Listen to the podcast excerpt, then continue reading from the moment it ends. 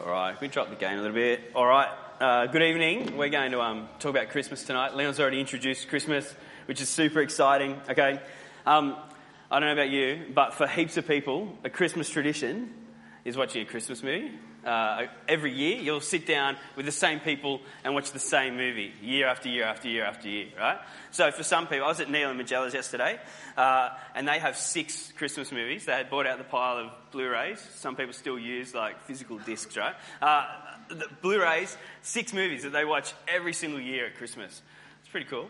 Uh, I know Katie Bosler has been loving the new uh, romantic ones on Netflix that you probably see when they pop up you're like, I'm not going to watch those, they look rubbish. Katie loves them. Uh, she's watched all of them. Uh, so if you need any reviews, she'll be able to help you out. Um, what about you? Does anyone here have any Christmas movie traditions? Shout them out. Tell me what you and your friends or family watch every Christmas. A Wiggly Christmas. Elf, yes, classic. Home Alone. Home Alone. Die Hard, good, yes controversial, isn't it? The Grinch, the Grinch, that's a good one. Klaus. Anyone else? A Christmas Carol, yeah. We're missing my favourite. Hey, Christmas Vacation, yeah, that too. That's not my favourite. Yeah, yeah, Chevy Chase, National Lampoons. Oh, what was that? Someone said they're a good one. Yes, love. Actually, thank you, Robin. Yeah, that's my favourite. Um, uh, sorry. Bushfire Moon. That's appropriate, but I've never heard of it as a Christmas movie. Okay. Okay, cool. Well, part of my ignorance of Australian movies. I'll have to watch that one. Thank you, Kerry. All right, I'm going to, just for a bit of fun, get you thinking about uh, Christmas movies. We're going to play Christmas movie charades, okay? And you have to tell me uh, what these movies are. Uh, actually, all of them were just mentioned, so it narrows it down, right? First one.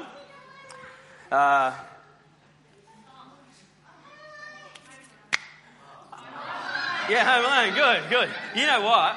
When I was a kid, people used to tell me all the time that I looked like Macaulay Culkin. Um, and what's funny is my wife, Jackie, as a kid, always had a massive crush on Macaulay Culkin as well. Seriously. And so what she did, she obviously went onto wish.com and ordered Macaulay Culkin, and I'm what uh, rocked up in the mail one day. But if you've seen Macaulay Culkin these days, she actually made the right choice, I think. Um, I think I've aged a bit better than uh, Macaulay Culkin. Okay, Here's the next one. Uh,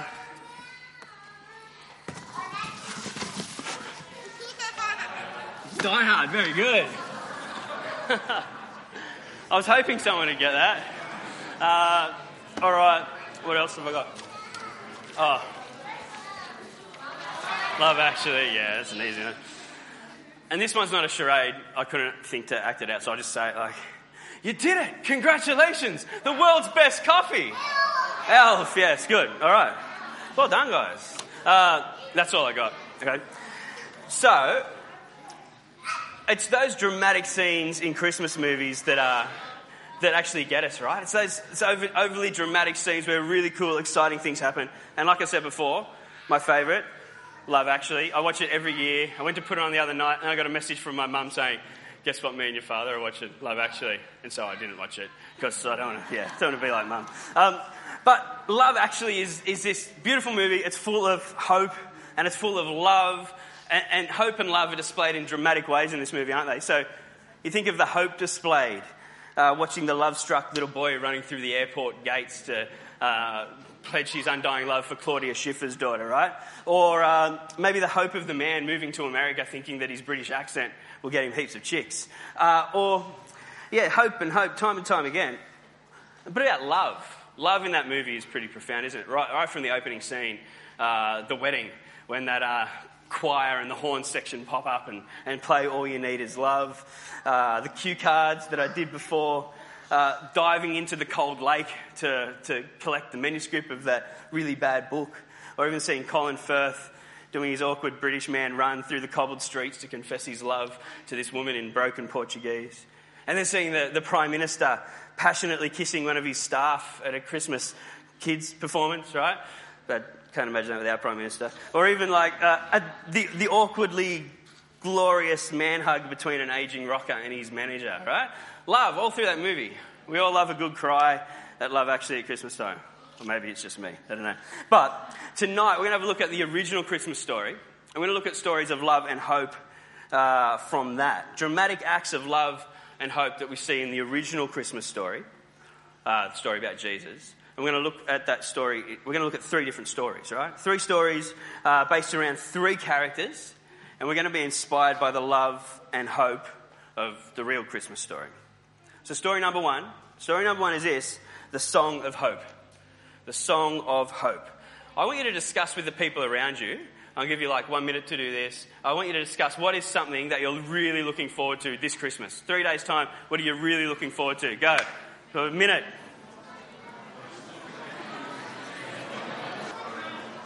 All right. What are you looking forward to most about Christmas? Santa, yes, good and hearing. Thank you. What else? Food. What? Presents, of course. Cool. Presents. Toy presents. Lots of presents. Sorry? Toy Story 4 characters. Cool. Hope Santa heard that. Uh, good. Presents, toys, friends, eating. Sorry? Seeing family members. That's nice, isn't it? Sydney, was your hand up? Grandparents as well. Yes, how special is that? This year you get to see your grandparents for Christmas. Good. So, yes.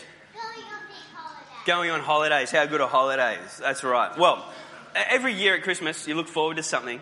You look forward to Christmas and whatever happens on Christmas Day. But before the first Christmas, these people were waiting and waiting and waiting and waiting and anticipating and looking forward to the first Christmas, the birth of Jesus, where God would come to earth, right? And this is where our first story, the Song of Hope, is set. Over 2,000 years ago, when Herod was king of Judea, there was a young woman called Mary. And one day an angel came up to Mary uh, and told her that she was going to have a baby. And this is pretty scary. Uh, but, but this baby's name would be Jesus, and he would be God's son, and he would be the saviour of the world. Now, I'm going to continue this story, but I need someone to help me be Mary. So I've asked Lily to be Mary for me. Uh, uh welcome Lily onto stage. And the reason why I've asked Lily uh, is because, remarkably, the age of Mary, uh, when she found out she was going to give birth to the Son of God, was probably similar to Lily's age, right? So just let that sit with you for a sec. Mary was a young teenager uh, when she was told by an angel that she was going to have God's Son. And it makes the words she says even more pro- profound, right? So all this sounded super strange to Mary, and uh, who asked the angel, how can this happen? I am not married. It's a good question. And the angel answered, The Holy Spirit will come down to you, and God's power will come over you. Nothing is impossible for God. So, super brave, Mary said, I am the Lord's servant. Let it happen as you have said. It's pretty amazing, isn't it? For a young teenage girl, and knowing that this was a big deal, uh, that this pregnancy at a young age, not being married, could get her in some sort of trouble, she, she ran off. Uh, she ran off to go and see her cousin, her older cousin Elizabeth, uh, John the Baptist's mum, who was also pregnant. And Elizabeth was so excited and so happy when she saw Mary. She started shouting. Right? The Bible says she shouted praise to God. She'd been waiting for all her life for God to send her Saviour, and finally, he was coming. And when Mary saw her cousin's excitement, she too sang a song of praise. Uh, and the song of praise went like this With all my heart I praise the Lord, and I am glad because of God my Saviour. He cares for me, his humble servant. From now on, all people will say, God has blessed me. God all powerful has done great things for me, and his name is holy. He will always he always shows me mercy to everyone who worships him. The Lord has used his powerful arm to scatter those who are proud. He drags strong rulers from their thrones and puts humble people in the places of power. God gives the hungry good things give, God gives the hungry good things to eat and sends the rich away with nothing.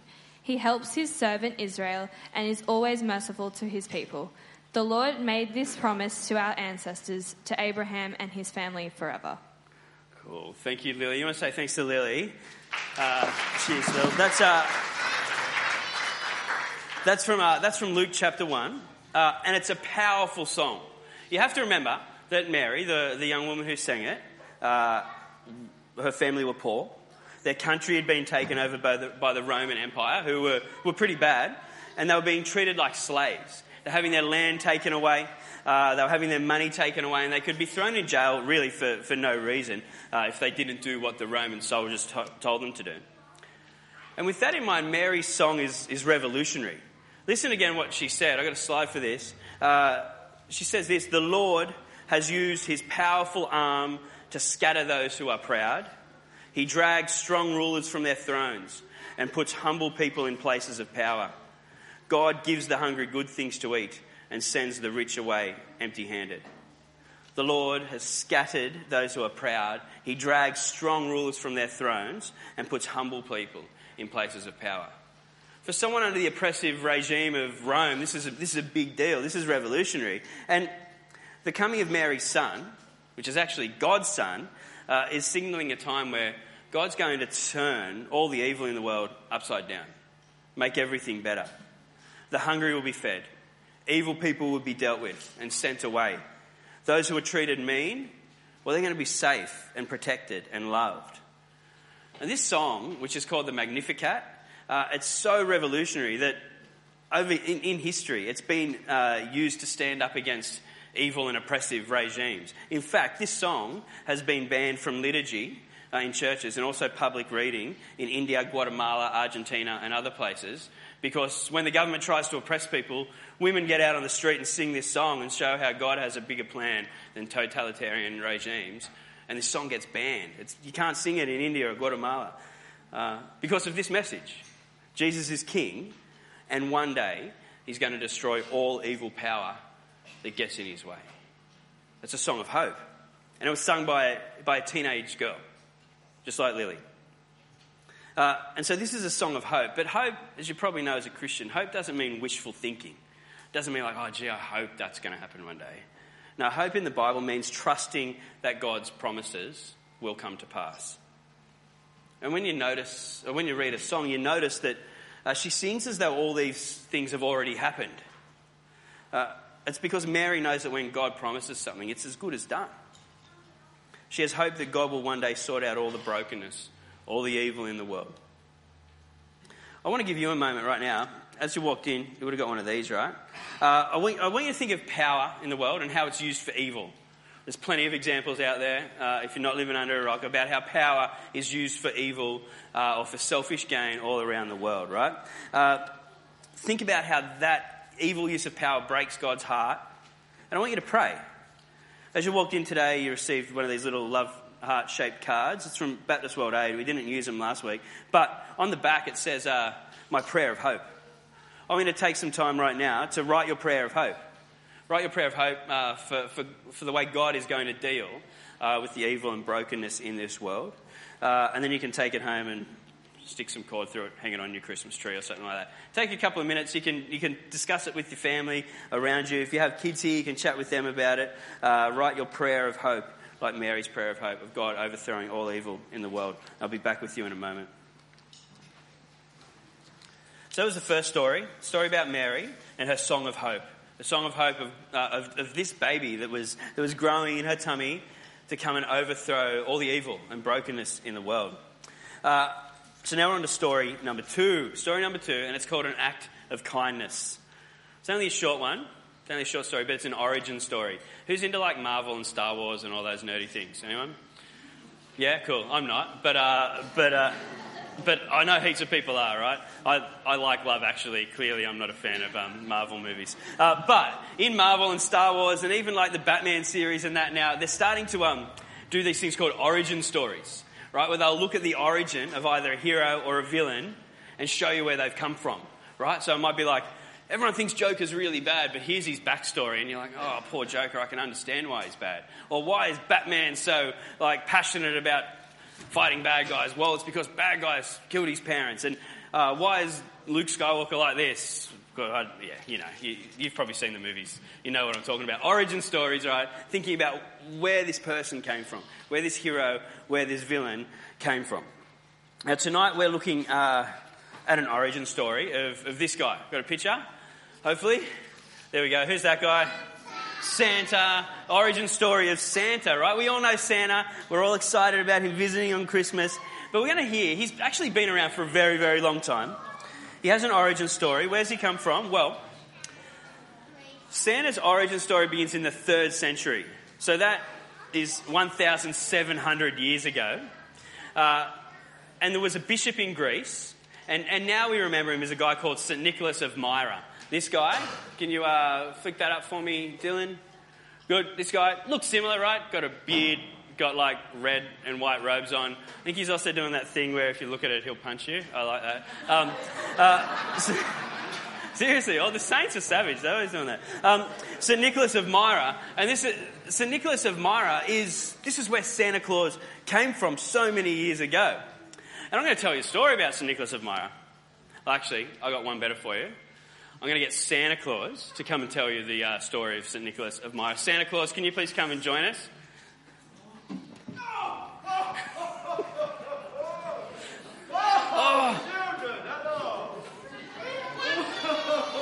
Holy Santa. Kieran, How'd you know my name? I'm 1700 years old. Cool, that's good. Do you have any presents for us? Oh, just the gift of knowledge. okay, cool. Okay. Running a bit cheap today. All right. Well, Santa, can you please impart upon us the gift of knowledge and tell us your origin story, where you came from? Hello, children. So let me tell you a story. When I was a, Is, it really that obvious? when I was a young boy, I was very fortunate to inherit a lot of money. And with a lot of money, I had to decide what I wanted to do with it. Did I want to buy a house? Or a jet ski? I don't know. But for the most part, it was my choice. And when I chose, I chose to be generous.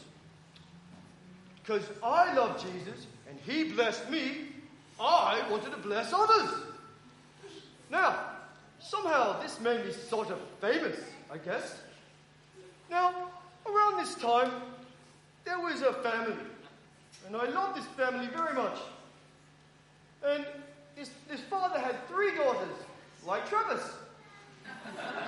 But this, this, this man, he was poor, and, and he, couldn't, he couldn't look after his daughters who were going to be married. And back at that time, you had to give some money to the girls who was going to be married. So I thought, I'll do a trick.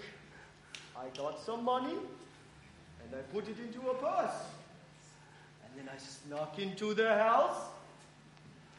and I threw it in the window.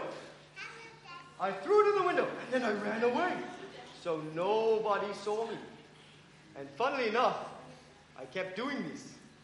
And it made it was, it was a very, very popular habit. So from there, I became very popular. That's my story. Does everyone want to say uh, thank you to Santa? Thank you, Santa.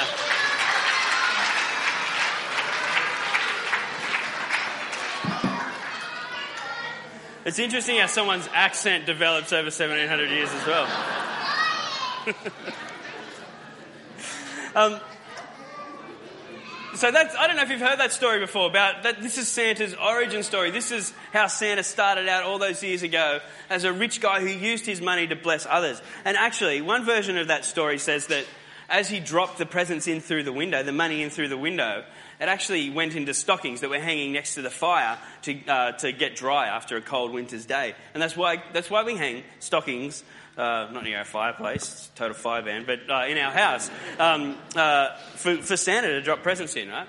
Um, the message of Christmas is God sending his son into the world as the greatest gift. We know that, right? God so loved the world that he gave his only son.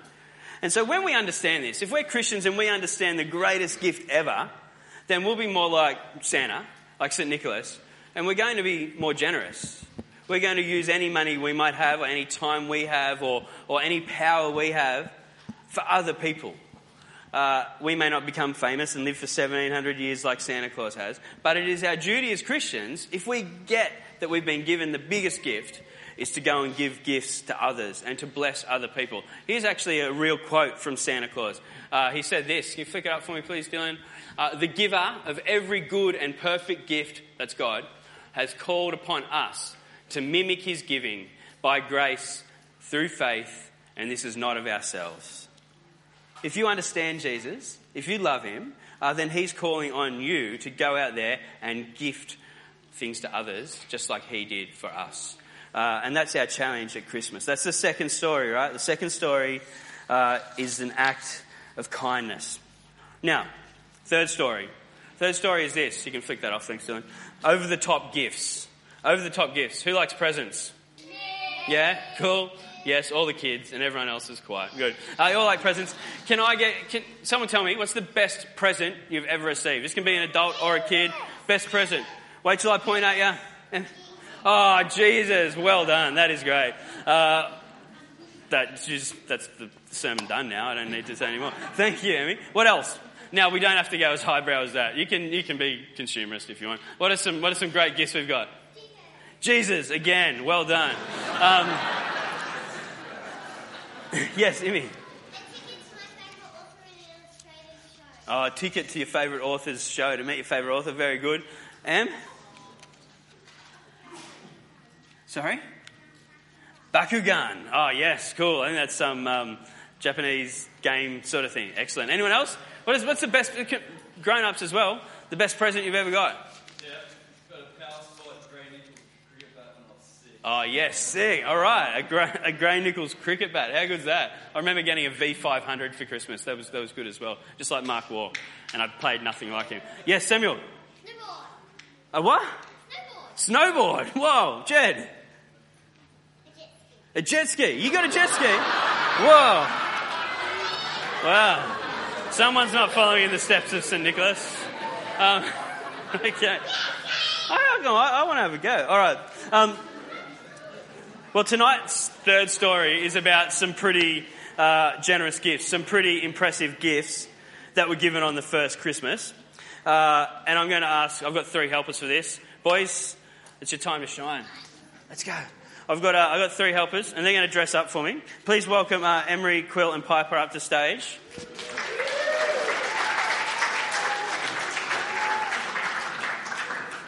yeah, remember, you have to go over there when I tell you, okay?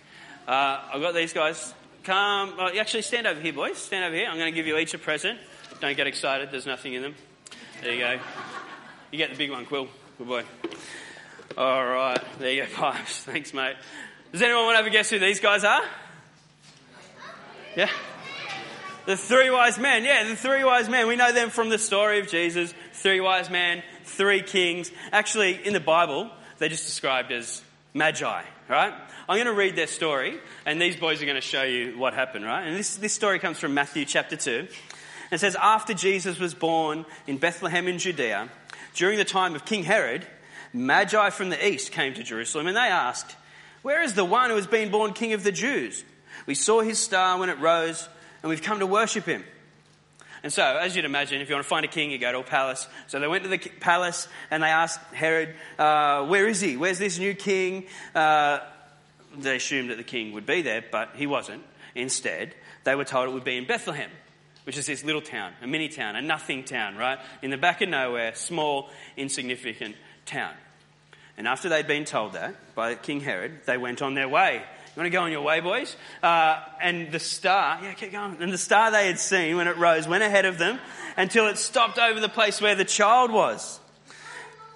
And when, and when they saw the star, uh, the Bible says they were overjoyed. And on coming to the house, they saw the child with his mother Mary, and they bowed down and worshipped him. And they opened their treasures, and they presented him with gifts of gold, frankincense, and myrrh. Oh, look at that. okay. Thank you. Does everyone want to give the boys a clap? Thanks, boys. Oh, cheers. Yeah. Now, clearly, we don't have the real baby Jesus here with us tonight, but that's a, that's a bit of a picture of what happened. These three kings, wise men, magi, these, they actually, it was probably even more than three, right? But they were super rich uh, they were pretty important. They're from another country. And they've come a very, very long way to give gold, frankincense, and myrrh to Jesus. Now, I want going to think about these presents for a moment. Uh, you might be looking forward to a jet ski for Christmas, right? You might be looking forward to uh, Bakugan or uh, a cricket bat or, or whatever else it may be. Maybe you're looking forward to gold for Christmas. Uh, I wouldn't mind, so if anyone's, if anyone's up for it. Uh, but frankincense and myrrh, unless your wife's into essential oils or something, you probably, probably won't get either of those. Um, but frankincense and myrrh, a little bit strange. But back in the ancient world, they were extravagant gifts. Obviously, gold is, but all the gifts were extravagant. They were over the top. They were big money presents. Uh, but the gifts are more than just generous, they're symbolic. And this is what I want to end on tonight because they represent something bigger than what they actually are. Each of the gifts points towards an important part of who Jesus is. Gold. Can anyone guess? If they gave him gold, what's that tell us about Jesus? King, that's right. Jesus is a king. Uh, that's why he got gold. That's the easy one, right? But then the next two are pretty tricky. Frankincense. Now, again, you probably don't know much about frankincense. If you walk into those Tree of Life or hippie stores, what you smell in there is often frankincense, right? Um, frankincense, that was used in the temple to worship God. And the smell of frankincense reminded you of the temple, reminded you of God. And so when they brought frankincense, which was a pretty expensive thing back in the day, to Jesus, it was symbolic. It was symbolic of this access to God. Because when Jesus came down to earth, when this little baby was in the manger, this was, this was like opening up a portal to God.